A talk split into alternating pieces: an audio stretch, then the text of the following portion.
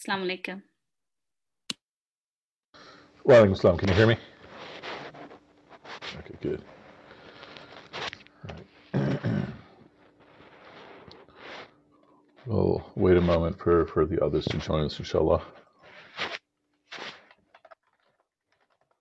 So, what year are you in the law school? Oh, uh, I can't hear you right now. This is my second year. Year? Okay. Yeah, but it's a weekend JD program, so it's going to take us four years to graduate. Okay, nice. Yeah. Good, good. And then you're also working full time and family full time and everything else full time? Uh, yeah, well, actually, not working full time now. Um, I was, but I, uh, I I've started to work part time now. But yeah, working and family full time. Three kids, mashallah. MashaAllah. How old are they? So starting a, from a five year old, 12 year old, and a 13 year old. Okay. Right. That's, uh, that's definitely going to keep you busy, inshallah. Yeah. Yeah, it does. What made you decide to go to law school? Uh, it's the study of law. I enjoy learning about law, uh, Mm. the philosophy behind laws. Um, and I was a teacher, so, um, but I didn't want to go back to the classroom and teach. So I do see myself in the future, maybe teaching law or teaching. Um, yeah, Okay, very nice, inshallah. actually, one of the students who just logged in, he was my former student. Really? Okay. Yeah. and now he just took the LSAT and is starting law school. Hmm. Okay, very good. And let me, let me check what's going on with the Loyola students. One second. Where were you teaching? Oh, just um, in Houston. Oh, okay, got it, got it. Yeah. So actually, I did Islamic schools, and um, that was a fun experience. If you, well, are your kids right now in full-time Islamic school? Oh no, Okay, public school. that's my immediate question for anyone who had uh, connections with full-time Islamic school. Would you, if you had kids now, would you put them there? I it, my experience wasn't the greatest, so that's why I wouldn't. Um, but I'm sure. But I've heard of people who have excellent experiences, and Mhm. I mean, I think it just depends. Yeah, Um, right, right. yeah. Yeah, what I've noticed uh, among among my undergrads is that uh, if uh, if they had a co- a good cohort, I think yes, then that makes sense. they're good. If they didn't have good cohort, then that just ruins everything. Oh, I didn't realize I was the only one. Assalamualaikum, everyone. Alaikum assalam. There were a couple more people who said they were going to come. Yeah, I'm sure. Uh, uh, I'm sure they'll be they'll be joining in, inshallah. And I have some undergrads who who are pre-law who want to come too. So, but at least we can do some some brief introductions. Uh, uh, let's say, do you want to introduce yourself? sure, I'll turn my video on so I don't. Uh, uh, so, Assalamualaikum, I think uh, I, she was just quickly, I guess, introducing me while, while my family was being really loud, like uh, usual days during the pandemic. But um, currently, I, I went to University of Houston, did chemical engineering. Uh, currently working as an engineer in Baytown from home for the last year, and I'm planning on pursuing law. So just working on applications and stuff right now for next year. So inshallah, uh, I live in Houston, um, and I guess that's about it. Love sports. Um, used to heartbreak with Houston sports. Uh, and that's about it. Okay, very nice. Right. And and Hannah, you used to take my class at Webb, right? Back in the day. I did, yeah, Okay. just like two classes, two or three Yeah. classes. yeah. Yeah. Usually, I'm always paying attention to all the students. Okay, very good. and then, uh, said you probably don't know me, but uh, just a little bit of background information on me. Uh, at Loyola, uh, I teach Islamic studies, and I'm also the Muslim chaplain. And then I've been active in the Muslim community in the Chicagoland area for, for over 20 years. And and so I have uh, academic training in Islam as well as traditional training, and so many like madrasa as well as the as well as the university and such. And that's me in a very very simple nutshell. And and so having said that, let's uh, uh, uh, the goal is is to explore the operations of of Islamic law, and from there we can, depending upon what your interests are, we can also get into some of the details. And and so one of the core books that we're using for our skeleton, at least, is going to be this book by Khaled Abou el Fadl, Reasoning with God, Reclaiming Sharia in, I think it's called like In the Modern Age. Yeah. And Khaled Abou el Fadl is, is good. I think as a writer, he's not as strong, but in terms of his ideas, I think he's very, very strong. And, and essentially, in terms of the map of Islamic legal scholars, uh, he tends to be left of center, and uh, he focuses on on a number of specific topics in terms of his discourse, but most often it's reconciling uh, Islam through Islamic law in the contemporary world, and and what that especially means is that for most people, Islamic law is a theoretical uh, venture almost like what would be a theoretical Islamic state like be like in terms of zakat and, and stuff like that. And and so he uh, and other people are trying to negotiate Islam in the modern era through other aspects of Islam, sometimes through culture, uh, sometimes through spirituality, sometimes through politics. And, and so his focus is law uh, as a particular type of discourse. And so what I thought for today is a couple things. One is to to figure out how we're going to approach the material. And and one approach is basically I just lecture and we discuss over the course of however many however many Mondays. Uh, another approach is that uh, you all volunteer for chapters and then you teach them back to the rest of us, and I just fill in the blanks. Uh, that way, uh, I recommend, uh, but it's fine if you don't have time for that. But I recommend it mainly because that's the most effective way to learn material anyway, right? It's when you get assigned to having to teach it to, to, to everyone else. Most of the book is not going to be as much about the operations of Islamic law, but uh, it's going to be thinking of Islamic law as this amorphous body and the different issues that we often have to wrestle with uh, as as Muslims in in the world. And so, if your interest is more, you know, what is the history of Islamic law and how does that work, we can also do that or do that instead.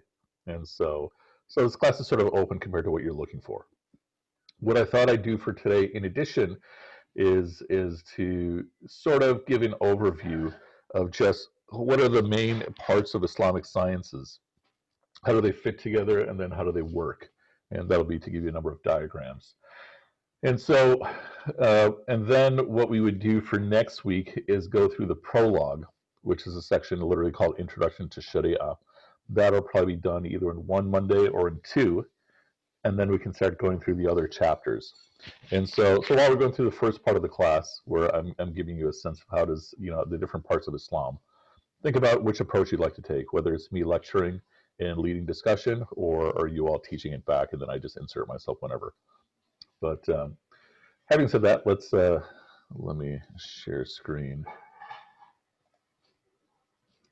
So y'all can see the whiteboard, yeah? And if it turns out it's only us three in the class, that's perfectly fine with me. You know. Okay. Uh, so if the others don't show up, that's okay too, inshallah. Could you mention the title of the book one more time, real quick, if you don't mind? Yeah, uh, Khaled Abou El Fadl is the author, K H A L E D, Khaled Abou A B O U, L Fadl E L, and then Fadl is F like Frank A D L, and then the title is Reasoning with God.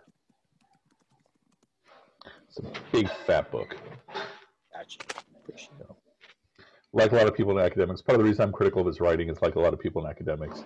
I think he could say everything he wants to say in probably half the words. Uh, uh, I went to U of C and I got trained in the whole U of C school of Little Red Schoolhouse, which is you know all about efficient writing and direct writing and such. So when I see the opposite of it, which is 90% of academic writing, it drives me crazy. So yeah, okay. So so so this thing that we call Islam, this is sort of like think of this as Islam 102. So Islam 101 is La ilaha illallah Muhammad Rasulullah, five pillars, things like that. So this will be Islam 102 or Islam 201. And when we speak of the construction of the sciences of Islam, uh, you can break them down basically into three categories. So, so one, hey, there's Adil. So one category is what we would call the practical sciences. And I'll, I'll also fill those into. Another would be the, or actually, you know what? Let's make the practical sciences number two. You're going to see me do a lot of that too. Uh, so uh, we're going to call this reference. The reference material. Number two is going to be the practical sciences. And then and number three is going to be the abstract sciences. So the core reference material across Sunni, Shia, Ibadi, and such is uh, is Arabic language, Quran, and in I'm saying prophet, but prophet is hadith and sunnah. These are two different things.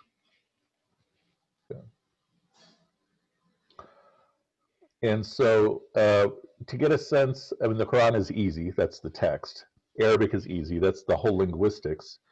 Uh, when we're speaking of the Prophet, peace be upon him, think of two things. One, uh, I'm guessing all of you were raised as Muslim.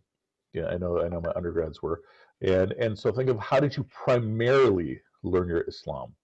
Uh, you might have gone to Sunday school, you might have even gone to full time Islam school, but you primarily learned Islam inside your house. Here's how we do things. Okay. And you learned it inside your community. And so that's handed down from person to person, from generation to generation. That is more where you actually find the sunnah. And then where do you find the hadith? You find the hadith on a bookshelf. And so the hadith are the individual reports, whereas the sunnah is more often found in the living practice of the people. Okay. Now, sunnah itself also has different. Sunnah itself also has different meanings, uh, which we'll talk about uh, a little bit later. But in the sense that sunnah can mean anything that the prophet did, or sunnah can be speaking of a level of obligation. You have fard, you have sunnah, you have nafil, right? Sunnah can also be referring to what the community does. But generally speaking, sunnah is found in the action of people and it's handed down from person to person and such. And then hadith are the reports of anything and everything about the Prophet, peace be upon him. And we often think that the that the hadith confirms the sunnah. Actually, in practice, the sunnah confirms the hadith. And that's a point to keep, keep in the back of your head that I'll be revisiting. It's the opposite of what we commonly think. But this is the reference material. This is the source material upon which everything is created. And when I'm also saying sunnah, reference material is also the ummah itself. And so to give you another example of that, the easiest example is prayer. So we often say, all right, you're not going to learn how to pray from the Quran. The Quran doesn't give you details how to pray.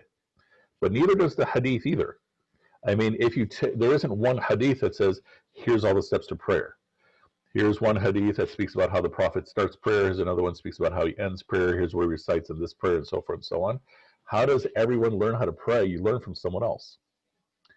So you might have started with the internet. You might have started with a video. You might have started with a book, but how did you really learn how to pray? You learn from someone. Might have been your parents, your Sunday school teacher, or what have you and that person learned from someone, and that person learned from someone, and that person learned from someone, going back to the prophet, peace be upon him. Because what does the prophet say? Pray as you see me pray. And from that point forward, it's literally handed down as a living tradition from person to person to person. Another example of the living tradition is, is recitation of the Quran. Right? You can go through the whole hadith literature, you're going to find almost nothing on how to recite the Quran. Yet you all know we have very precise rules on how to recite every letter. That's handed down person to person to person to person. And so the primary existence of the of Islam is not on the bookshelf. It's actually in this lived transmission from person to person to person. Whether we're talking about prayer, whether we're talking about recitation of the Quran and such. And then the reference material is invoked when it seems like we're going off track to bring things back onto track. Good. Okay, so then that gets into the practical sciences. The big practical science is law. And then another practical science is what we call tazkiyah. So tazkiyah is purification. Probably the closest thing we have to this word spirituality. Spirituality is a super vague word that it means almost whatever you want it to mean.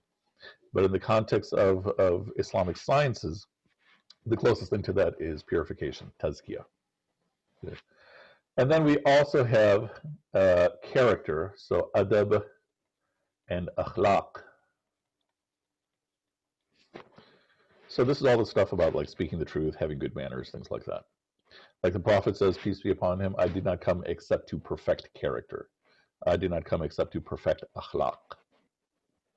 So these are the practical sciences. What does that mean? That these are the things that are actually lived, that people do.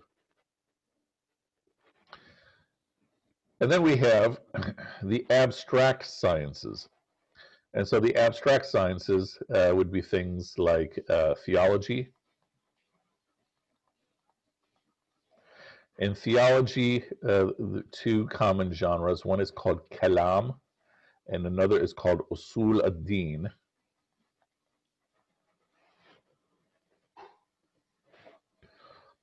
And so usul ad-din is sort of looking at what are the philosophical underpinnings behind the whole structure that we call Islam. Yeah. What is the relationship between creator and creation? How does that, that work? How does free will predestination, how does that work? Okay. That would be Usuluddin. Kalam would be our answers to their questions. So often there's questions coming from outside of, of, of Islam, outside of the Muslims, but that are in the air. And so people want answers. So for example, big questions today would be like, what's the stance on evolution? You know, it's not a question coming from within Islam. It's actually a question coming from within Christianity. Because in Christianity, we're basically saying that God and man, man is in the form, is in the likeness of God. So now, if we're saying that man is a couple steps away from a monkey, then what does that say about God? Yeah. And so that becomes a real serious theological dilemma. For us, it's not so much a dilemma, yet Muslims still need some sort of an answer to the question. Otherwise, you'll have some people say, no, there's no evolution. Others people say, yeah, absolutely, there's evolution. And so that would be kalam, our answers to their questions. And sometimes we call it dialectical theology. And of course, there's philosophy. Falsafa. And so philosophy here is essentially any sort of abstract question. So, from a philosophical perspective, what is the nature of time? That's a question that people have debated, not just in the modern era with Einstein, but this goes back a long time. History is also an abstract science. And this might be kind of confusing because we think, okay, you got all these dates, you have all these events and such. Yeah, but these are not things we live. These are not things we do. So if I asked each of you to give me a biography of the Prophet, peace be upon him, you could probably do that, giving me the same probably 20 steps and 20 events or so that everybody else does. You know, you have the Prophet in the cave, or before the Prophet in the cave, you have, peace be upon him, the Prophet he's walking by when they're rebuilding the Kaaba, and they're like, okay, who's gonna, you know, what should we do about putting in the black stone? You know, and then other events. But those are not events you and I do. Those are stories that are in our heads that we believe are events that happened in history. So that's its abstract. Whereas law is something you actually do. Good. Is something you actually do. Character is something you actually do. Good. And so these are the abstract fields. And so all of this, all these sciences, if I'm ever going too fast, just let me know and I can go back. So all those sciences What is their source material? We said it's the Prophet and the Quran. That's where they're all coming from. And most of the Prophet and the Quran is an exposition of Surah Al Fatiha. And most of Al Fatiha is an exposition of the first line, Bismillah ar-Rahman ar-Rahim, which is what we call the Basmalah. And that is an exposition of the very first letter. B. And, and so what is B? B is in or with. That's how we translate it, like the B of Bismillah. And what is the essence of that? It's connection. And so Bismillah Rahman Rahim is all about what? It's the connection between you and Allah. And what is the nature of that connection? Allah's mercy. Ar-Rahman Ar-Rahim. And then Al Fatiha expands upon that, with the first half of Al Fatiha being about Allah in relationship to us, and the second half being about us in relationship to Allah. And, and then the whole rest of the Quran is an expansion of that. So, in a way, what we're saying is that the Islamic sciences, they're all about connection and with Allah's rahmah.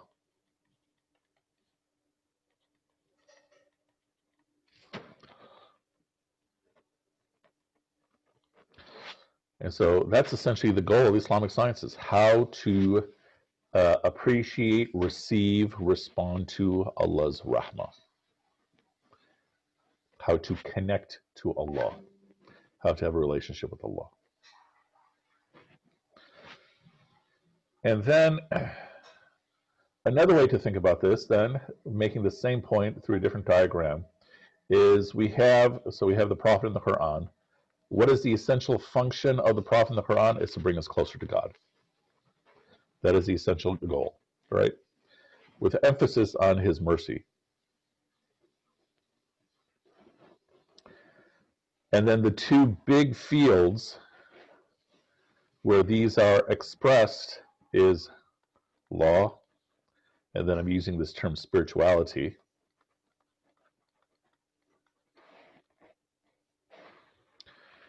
And so the term for law is Sharia. Couple terms for spirituality. The most common term is ihsan, but then I use this term tazkiyah, and this is also where I use the term the realm of the Sufis. And so then what is law? Law is focused on your external condition, which is your actions. Spirituality is focused on your internal condition, which is the realm of the purity of your heart.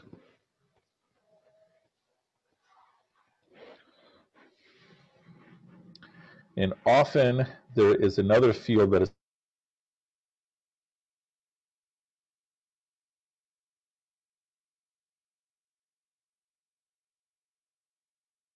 placed in between these uh, these both, which is the realm of basic creed.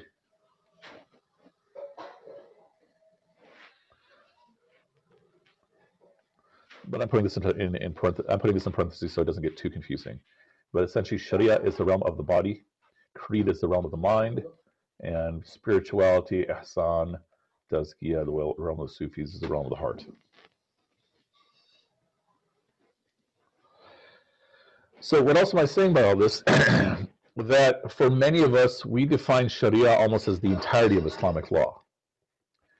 Sharia is the externals of the Muslim experience.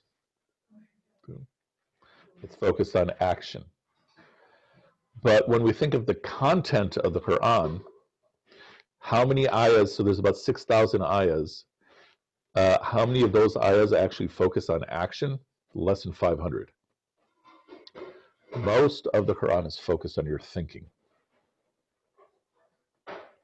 Literally 250 to 350 is the most common number uh, of uh, when we total the number of ayahs that say do this or don't do this. So we're saying less than 10%. 90% is not Islamic law.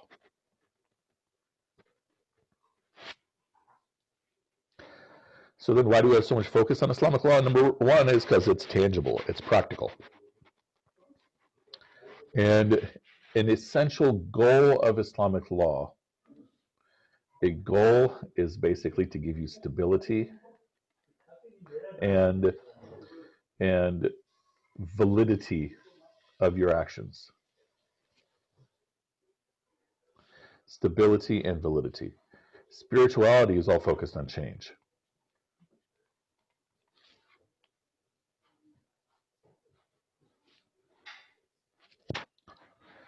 And so Islamic law is not capable of telling you how to establish Islamic law.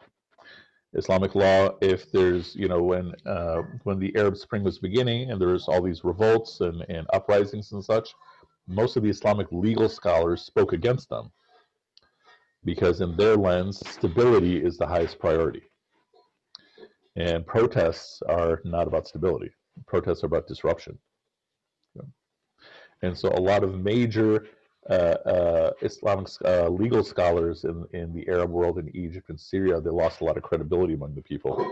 But part of the problem was that the uh, scholars didn't understand what the people were looking for, and the people who were uh, who were asking the questions didn't know what to ask. Uh, yeah, Adil, you have a question? Yeah, so I had a question about that Arab Spring. You said um, that the Islamic scholars condemned it, but is that a white? So is that? Do you think that's right? Well, I'm saying they're working within their realm, and so in their lens, they're focused on stability, and and so uh, the protests are focused on disruption of the norm, and so through their lens, that's a no-no. Yeah. But, but to, re- to really to, to really make the point, their approach would be that even if you're living under tyranny, if it's stable, it's better than anarchy. wouldn't doesn't Islamic jurisprudence allow for you to defend against oppression? So, so that would often be outside the realm of Islamic law. The short answer is yes, but here we're talking about an uprising within the state to overthrow the government, right? As opposed to an external yeah. force coming in to attack. Okay. And so, so see what I'm saying? You know, but this is why those legal scholars lost a lot of credibility because they were saying, no, you can't, you can't protest. Uh, and and so the people are saying then okay you got to give us another option then because we get where our backs are against the wall but the key point I'm making is that, that is outside of the realm of Islamic law to address. It would be just like going to a cardiologist for a problem with your foot. Going to an Islamic legal scholar doesn't mean you're going to have answers for every aspect of life. You're going to have answers focused on action. It takes time to digest because we've been so conditioned that Islamic law has the answers for everything. And I'm saying, no, that is not how Islamic law works. Right. So I don't want to get too far ahead. So, but then yeah. who's, who's, where would the responsibility fall on? Who, like, what part of Islam, if not Islamic law, then what is the doctrine that will tell me I'm allowed to do this, which is rebel against oppressive? So it used to be that the Sufis were the agents agents of social change. They used to be the social activists. But then what happened over the past 200 years is they became now what their reputations for is that they're only focused on prayer and purification of the heart without focus on social change. So the Sufis used to even be organized in what we would call guilds in our language or unions or movements. And either some people suggest that they got co-opted by, by uh, colonialism or that they've just decided that the difference between power and lack of power is so huge, don't even try. And so, because of their shift out of public life, then that's why in the 20th century you saw all these Muslim movements like the Muslim Brotherhood and Jamaat Islami and such grow because they're the Sufis left a void, uh, you know, in terms of, of what we call activism. And so essentially what I'm saying is that in contemporary Islamic thought, you don't have much there in terms of people focus on these things. And so this is also why when we have like all the Bernie Bros and all that stuff, they don't really have much of a of, of an Islamic center to them because there's no one teaching them an Islamic center. This is one of the deficits of contemporary Islam.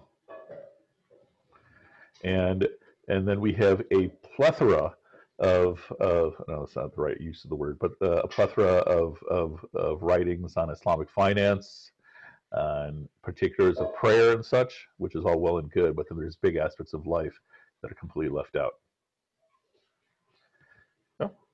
So your question is a very, very important question.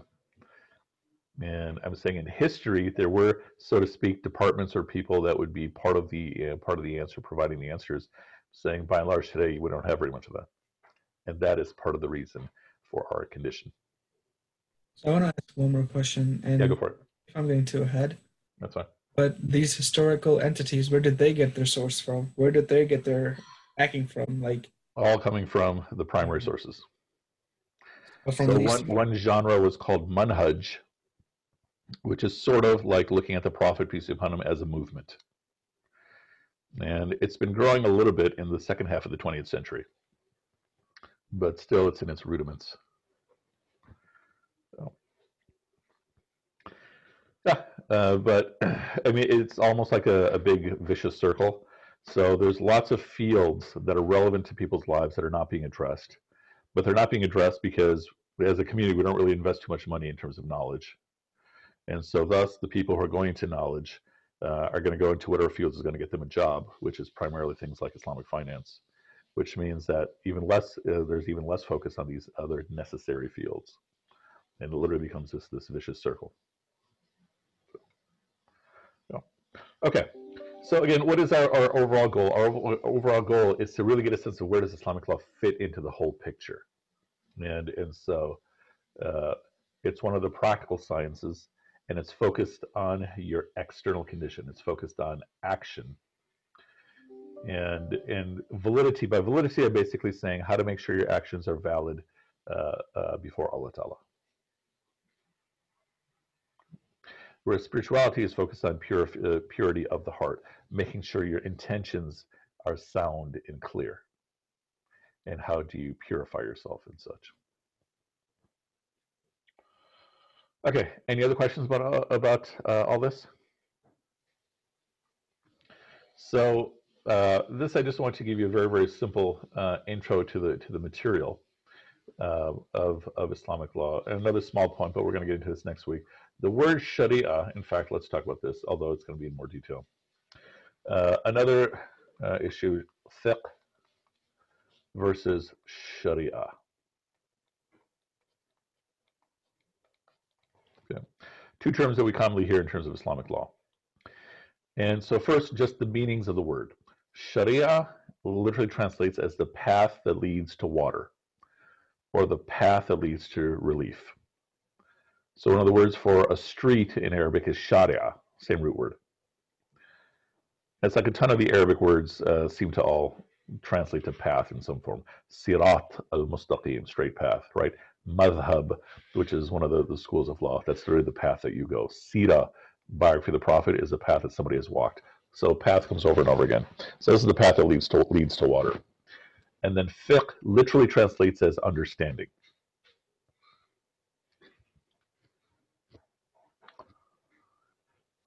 But what is fiqh essentially? Fiqh is the interpretation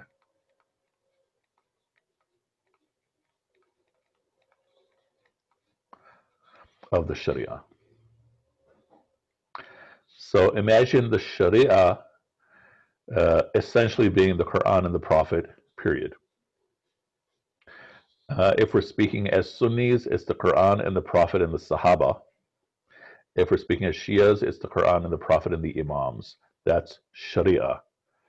When we look through them through the lens of action, fiqh is the process of now figuring out how to interpret that for my life or for our era. That's what fiqh is. Fiqh is trying to understand and interpret the Sharia. And so this, what we call the schools of thought are the schools of law, they're schools of fiqh. And so essentially the schools that we're commonly familiar with, their goal is consistency of interpretation.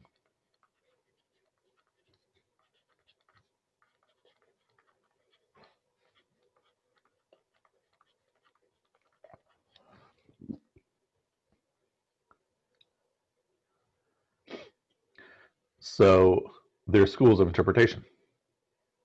The Hanafi school is a particular approach to interpretation. The Maliki school is a different approach to interpretation. Interpretation of what? The Prophet, the Quran, and the Sahaba.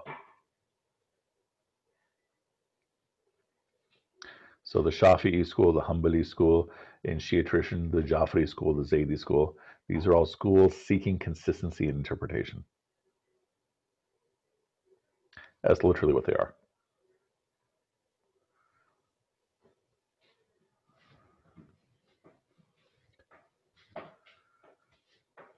So all this is sort of like your, your Islam 102. And, and then there are schools of theology that have different interpretations on questions like, all right, do people innately know the truth? And so outside of law, if people innately know the truth because they're born on fitrah, then that means innately they know the truth, if not throughout their whole lives, then at least at points in their life, which means that they don't have an excuse on the day of judgment, like the person raised on an island. Another school of theology says, yeah, people are born on fitrah, but then as you're living life, as you're being raised, that can get buried, and so you might lose sight of the truth, which means it's not fair for that person to go to hell on the day of judgment. So, like the questions of can a non Muslim go to hell or a non Muslim go to paradise, that would be in the schools of theology as opposed to schools of law. And they're abstract. So, there's schools for those things as well. And then there's schools of spirituality. These are usually the Sufi tariqas that have their own methods for purification of the heart. If you're familiar with like the different schools of martial arts, so you know you have kung fu and jujitsu and Wing Chun and all those things. Those are different schools of martial arts with their different methods. In the same way, we have different schools of, of, of Sufis, different schools of spirituality, with their own methods uh, for purifying people's hearts. So this big thing that we call Islam is this whole mix of different schools of different of different aspects of life, and you could go through life without being connected to any school. But historically, in Muslim majority lands, you would be you would probably be part of a school and not even realize it. So, like for example, if you go to Devon Avenue, so it was say I don't know if you've ever been to Devon in Chicago. Have you been to Chicago? Okay, yeah. So Devon, many of the restaurants are literally the legacies of these of these Sufi tariqas. uh, Sabri Nihari is the Sabri school of Sufis, and back in the subcontinent, what was one of their activisms? It would be to provide food for the needy. And so historically, their dish that they'd provide to everybody was nihari. And so many of these these uh, these restaurants are literally legacies of those. Gharib Nawaz is is another legacy of a Sufi tariqa. And what are they known for in Devon? Super cheap food. Okay. Yummy food, but it's super, super inexpensive. Because that was their approach. Let's make food accessible to everybody, make it as cheap as possible and that was part of their their activism back in the day. Quick question regarding the consistency um, that schools are looking for. Is it more so? You, is it more based on methods, or is it based on having like a ideological foundation that they're basing their interpretations on? If that makes sense. So the ideological foundation, if it's there, it would not be conscious. Uh, you know, latter day academics would go and, and try to identify those types of things usually they're essentially schools of grammar. And, and so one simple example is that in Arabic, the imperative form, what we call fi'l amr, which is basically do this.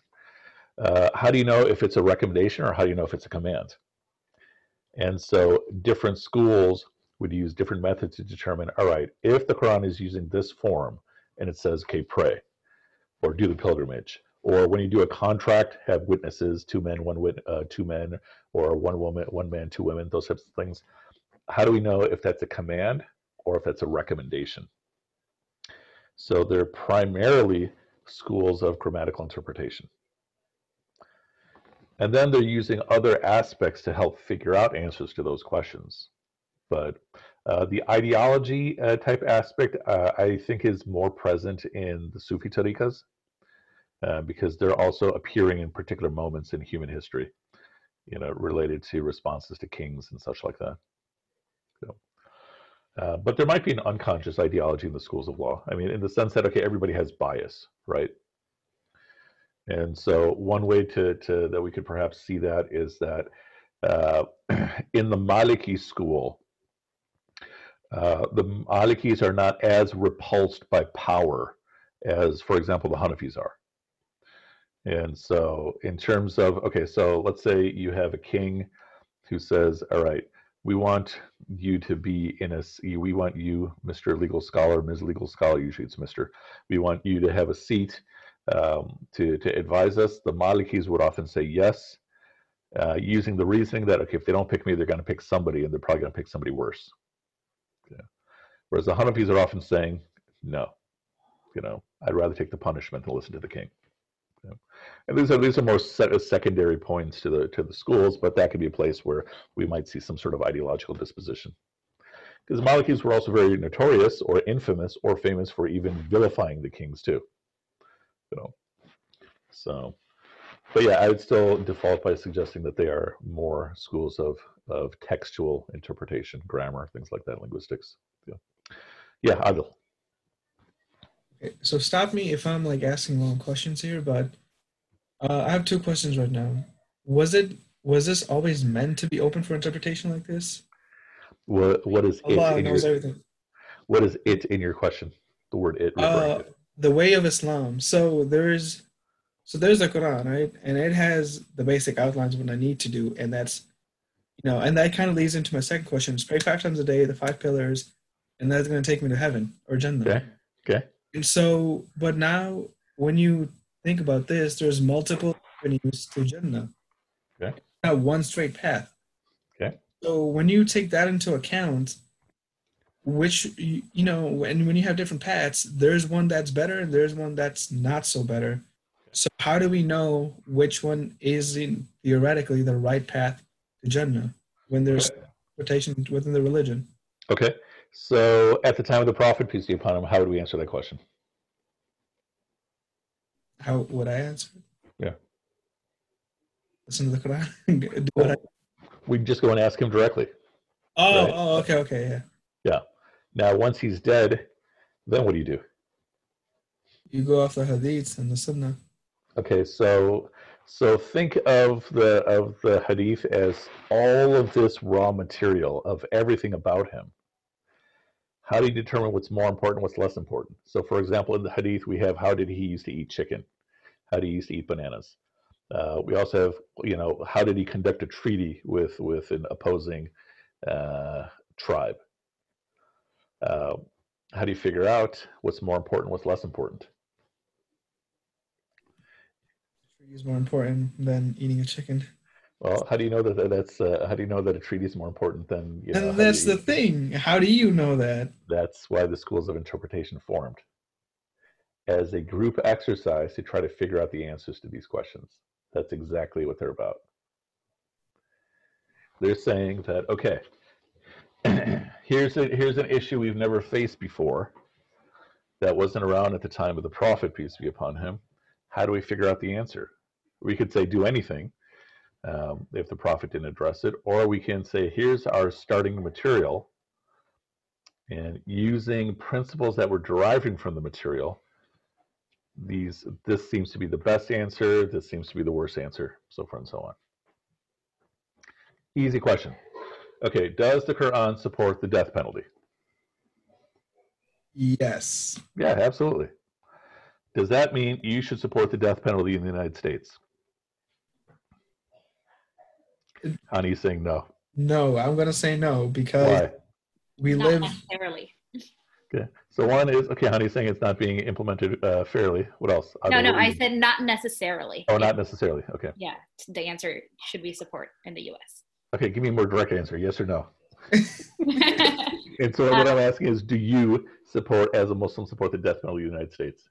I think whatever your heart feels more content with is the right way Okay, so what if I'm a sadist Whatever pleases Allah with given your conscious. Uh-huh. So she's in full lawyer mode right now, not giving a yes or no answer. what did you say, Said? I said she's in full lawyer mode right now. Oh, yeah, yeah, totally, totally. No yeah, answer. Yeah. yeah, and then on top of that, I, am a Muslim teaching Islamic studies in America, so you can be sure this is all being recorded somewhere or the other. Yeah, yeah. So I would say, uh, okay, when we look in our primary sources, number one, uh, the death penalty is impl- is is chosen by the victim of the family, or the family's victim, not by the state, which is what's done here. Okay, so it's already fundamentally the operation of it is different. The type of execution is different, but then on top of that, as an interpretation, the argument is that you can't even think of things like the death penalty, these, these severe punishments, unless there's certain things already taking place healthy in a society. That's all interpretation of text. If we just say we take the text literally, well, the text says eye for an eye, bam, slaughter. Then we have ISIS. That's literally the ISIS methodology. It's in the text, therefore we do it. With no concept of, all right, what is, you know, how do we derive what is best, most healthy practice and such. And so at the end of the day, we also have narrations where the prophet is saying, peace be upon him, that you know, if you're going through the process of, of trying to figure out answers to questions, and you get rewarded for having tried. If you come up with the correct answer, you get double reward. And so it's emphasized is the process of deliberation. And what's interesting is what's the word what's the word for, for this deliberation? Like literally the general word for looking for answers for questions? Ijtihad. What's the root word of ijtihad? It's jihad. The form of the word ijtihad is basically to do jihad really hard. So this is fun. On the battlefield, the word there is jihad. In the library, the word is ijtihad, which is to do jihad really hard. So literally, it's saying ijtihad is harder than the battlefield thing. I was like, this is getting me excited. I'm a Marine. I like talking about fighting and all that stuff. Yeah. Okay, so yeah, so the answer to your question is that the reason these schools formed is that we don't have a papacy, we don't have a pope, and and this whole clergy system that can that can determine the answers for all of us. Uh, that this is a collective human endeavor, uh, collectively looking for answers together. And Just to chime in real quick, if you don't mind, regarding that yeah, question, um, I think one of the beauties of our religion is that we don't have that one, you know, like this is what you have to do. Everyone has to be, you know, following that same path. Um, and it gives us the flexibility, whether it's like whether you can eat, whether McDonald's is halal or it's not. Um, and Most like common question in all of American history, yeah. Right. Uh, and like as you mentioned, you're like only about the Quran doesn't focus on halal and haram, whereas the main purpose of Islam is to you know bring that faith, um, mm-hmm. and it also allows us to explore the religion more when things aren't cut out. You know, if you don't, if if everyone knew the answers to everything, you would just not you know struggle and make that jihad to learn the answers mm-hmm. and learn more about your religion so i think there's a beauty to that too not being given everything uh, straightforward mm-hmm. this is uh, literally the common reading for the ambiguity of the text there's a few things in the text where it's categorically clear one god right day of judgment coming uh, and then different levels of, of clarity and ambiguity, which then forces you to go through a deliberation process. Yeah. Uh, Omahani, you were, you were raising your hand. No, I was just wondering, what are the values? Like you said, stability is one value that the Sharia or uh, the Sharia aims for. Uh-huh. What are other values that the Sharia aims for? Because I'm guessing these are the values that the rules are derived. Mm-hmm. So, so let's figure that out, all of us together, as we go through the text. And, and part of the reason I'm suggesting that is when these schools are forming, they're not looking from the perspective of values as much as they're looking from the perspective of interpretation of, of grammar, of interpretation of sentences and words and all of that, right? And but then we see consistent patterns. And so one area where your question is going to be answered is in the genre that we call maqasid. So maqasid is the higher priorities. But we're also going to uh, uh, find other values outside of the maqasid in terms of consistency throughout this. And I think let's do that as part of our whole process of going through this Abou El Fadl text. So especially because that's very much a 21st century question. Uh, uh, as opposed to in the past. So a lot of uh, the clash uh, in certain uh, in certain aspects of the Muslim community is sort of this clash between text and values, which is also a clash in terms of like Orthodox Judaism versus Reform Judaism and such. And so let's work. Let's go through the text, to try to figure out a lot of those answers. Uh, Adil, you had a question. Oh no, I didn't have a question. Uh, say something. Say Sorry, I said your name wrong, but it's kind of so I'm I'm gonna skip on it. Okay. Okay, cool. So, having said that, uh, uh, for those who came in late, I gave some suggestions on, on uh, how I'd like us to uh, approach the, the book. So, the book we're using is Reasoning with God Reclaiming the Sharia in the Modern Age by Khaled Abou El Fadl. And my suggestion is, is that uh, you know, you volunteer, different with different uh, students here volunteer to teach it back to us. And uh, nevertheless, what I think first what we'll do is we're going to go through the prologue, and I'll just teach that material. And then someone should, at some point, either today or later on, volunteer, for example, to do chapter one, which is about 19 pages, chapter two, which is about 40 pages, so forth and so on. If that works for all of you. But if you volunteer and then you know you don't show up for that day, we're kind of stuck. But I mean, so don't volunteer if you really don't think you're going to do it. But volunteer if you think uh, uh, it'll be beneficial for you. It's like I mentioned at the beginning of class. That's the best way to actually learn the material is when you're assigned with with with teaching it. So, but what do y'all think of that approach? Uh, uh if you don't have time for that approach, that's fine too. You know, any thoughts? I like the second approach where you teach and we discuss. okay. That's fine too. We can do that. Uh, Usaid, any thoughts? I'm going to agree with her in the sense just so no one is held accountable besides you. Okay, that's that's, that's fine. Don't. I, I mean, I, I, definitely agree. It's more. Sorry, go ahead, Adil. I was going to say, I'll help you teach chefs. Don't worry. Oh, thanks. Thanks. I really appreciate that, Adil. Thank you. Yeah. I definitely think it's more effective for your work, but I just feel like I'm pretty sure people have commitments and things are going on, and that way the pressure isn't on us if that's if that's okay, okay. Fair enough. That works both as a real excuse and as a bogus excuse as well, but it, it works as a real excuse. So, okay.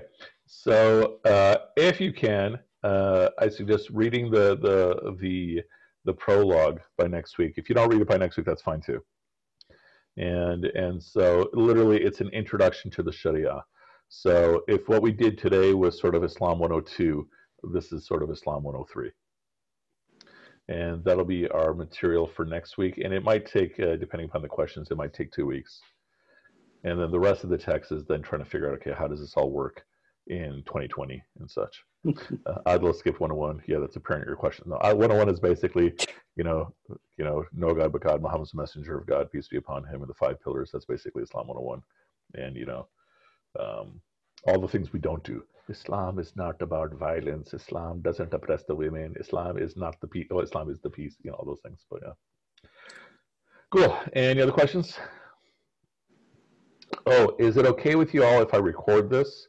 Um, and, but I'm just going to keep the audios. Uh, I'm not going to keep the videos. And if you have any objection to that, let me know.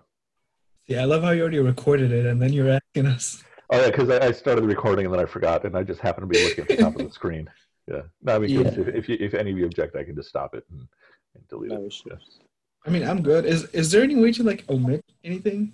If that ever happens? If necessary, we can. Because yeah, I know you well enough, Adil, that we might have to delete a whole lot of your already comments. afraid asking comments. I'm sorry. What did you say? Was say it? I said I was already afraid without even getting into the context of things. He's about to oh. say something. Oh, totally. You know, like I said, like I said, I mean, I mean, I can give you all kinds of bizarre stories of things that have happened in my office that we just attribute to federal monitoring or something like that. you know, so so just assume by being in my world, you're probably being monitored in some capacity. Sorry, you know. Any other questions about anything else? Uh, we also have two other people who, uh, in fact, how about uh, Adil, Rafael, and and Hadia? You want to introduce yourself to everyone else? Adil, why don't you go first? Yeah. Uh, Salam, everybody. My name is Adil, as my screen says. Uh, I'm an undergrad, and I'm looking to get into law, hopefully do human rights law. I'm a junior right now. I just transferred in, so this is my first semester, and it's been great over Zoom so far. I love Zoom University. Khan Academy, yeah. Uh, Raphael, if you if you're willing, uh, please introduce yourself to us.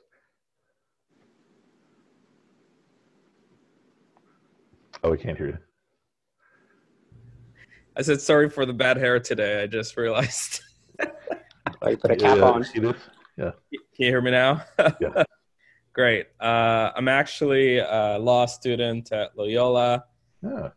Um, and uh, I'm Cuban. I'm of Cu- Cuban origin, but I'm always looking to learn more about other cultures and be respectful of other cultures uh, because uh, one of my goals as an LGBTQ member is to provide as much of an equal, uh, fair, and justice field to everybody, regardless of culture. Okay, very nice. Um, I don't recall. Uh, let's say we can find something in the text that can also connect with with this as well. Uh, we'll figure something out. Okay. Very good. And then Hadia looks like she ran away. So just in time for in, in introductions. Okay, very good. So assuming the time slot uh, uh, uh, uh works for you, we will meet again, inshallah, next Monday at 7.30. And if you don't have my email address, then whoever you're connected to the guy into the class can give it to, uh, can give it to me or give it to you uh, if you have any other questions before then. You have the link to the book? Uh, uh, here's the just like the the Amazon page. Okay. And I, to ask, you know, all of you undergrads, all the uh, illicit means that you have. Yeah. Who's who's a graduate student here? So we have Hani, who's a law student, and Raphael, who's a law student. Yeah. Who's Hani? Hani is uh, right there. Yeah. Omahani. Yeah. Oh, okay. Yeah, it, it I know in Arabic that means Um Hani means mother of Hani, but that's just my name. And I go by Hani. Okay. Yeah. That's how Desi names work. That's how Desi names work. Yep. So I'll change it. That's what I go by. Yeah. Cool. Okay. You're, you're welcome. whatever whatever your capacity your name is. Okay. Cool. Any other last questions? No. All right then. We will touch base next week. And if you needed a recording of the audio, let me know if you for to catch up on whatever you may have missed and such. And uh, otherwise, uh, take care. I'll see you all next week. All right. Do you want me to email you for the recording? Uh, sure, if you like it. Okay, cool.